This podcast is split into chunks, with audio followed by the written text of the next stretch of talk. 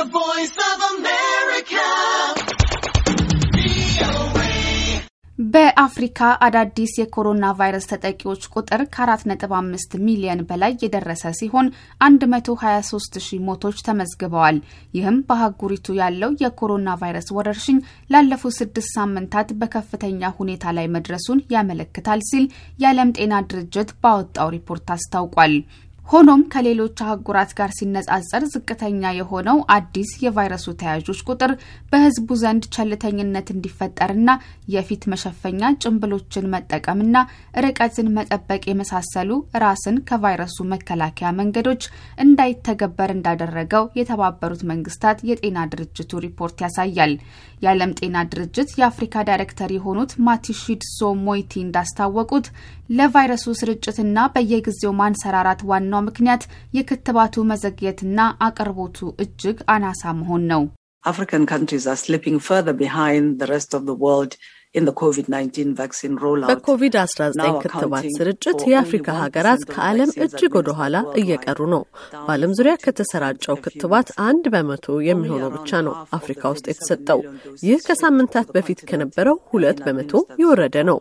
ወደ አፍሪካ ከተላከው 37 ሚሊዮን ጠብታ ክትባት ውስጥ እስካሁን ድረስ ግማሽ የሚሆነው ብቻ ነው ለሰዎች የተሰጠው። ኮቪድ-19 ወረርሽኝ በኮሮና ቫይረስ ምክንያት የሚመጣ በሽታ ነው። ሞይቲ እንደሚሉትም የአፍሪካ ሀገራት ፈጠን ብለው ቢያንስ በእጃቸው ያለውን ክትባት ወደ ሰዎች እንዲደርስ የራሳቸውን ጥረት ማድረግ አለባቸው። የኮቪድ ክትባት በፍትሐዊነት እንዲሰራጭ የዓለም ጤና ድርጅት የመሰረተው ኮቫክስ የተሰኘ ፕሮግራም እስካሁን 80 ሚሊየን ክትባቶችን ለአፍሪካ አድርሷል። ሆኖም የኮቫክስ ባለስልጣናት እንደሚሉት ከሚመረትበት ህንድ የሚሰራጨው ክትባት ከመጋቢት ወር ጀምሮ በህንድ በከፍተኛ ሁኔታ ባንሰራራው የቫይረሱ ወረርሽኝ ምክንያት ተግዳሮት ገጥሞታል።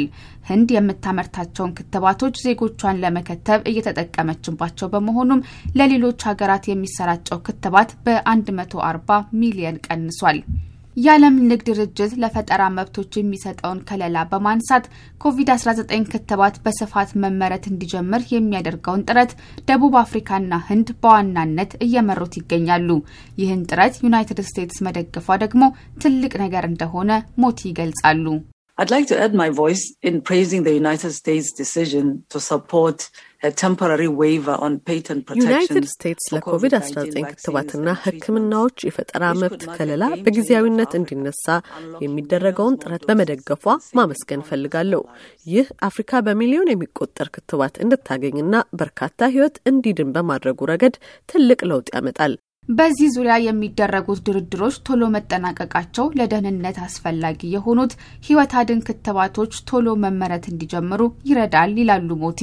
አክለውም እስከዛው ግን ህይወት ለማዳን የሚቻልበት ፈጣኑና እርግጠኛው መንገድ እጅግ ብዙ የተከማቸ ክትባት ያላቸው ሀገራት በችግር ላይ ላሉት በማካፈል መሆኑን ያሰምሩበታል። በሊዛ ሽሌይን ለቀረበው ዘገባ ስመኝሽ የቆየ ከፌርፋክስ ቨርጂኒያ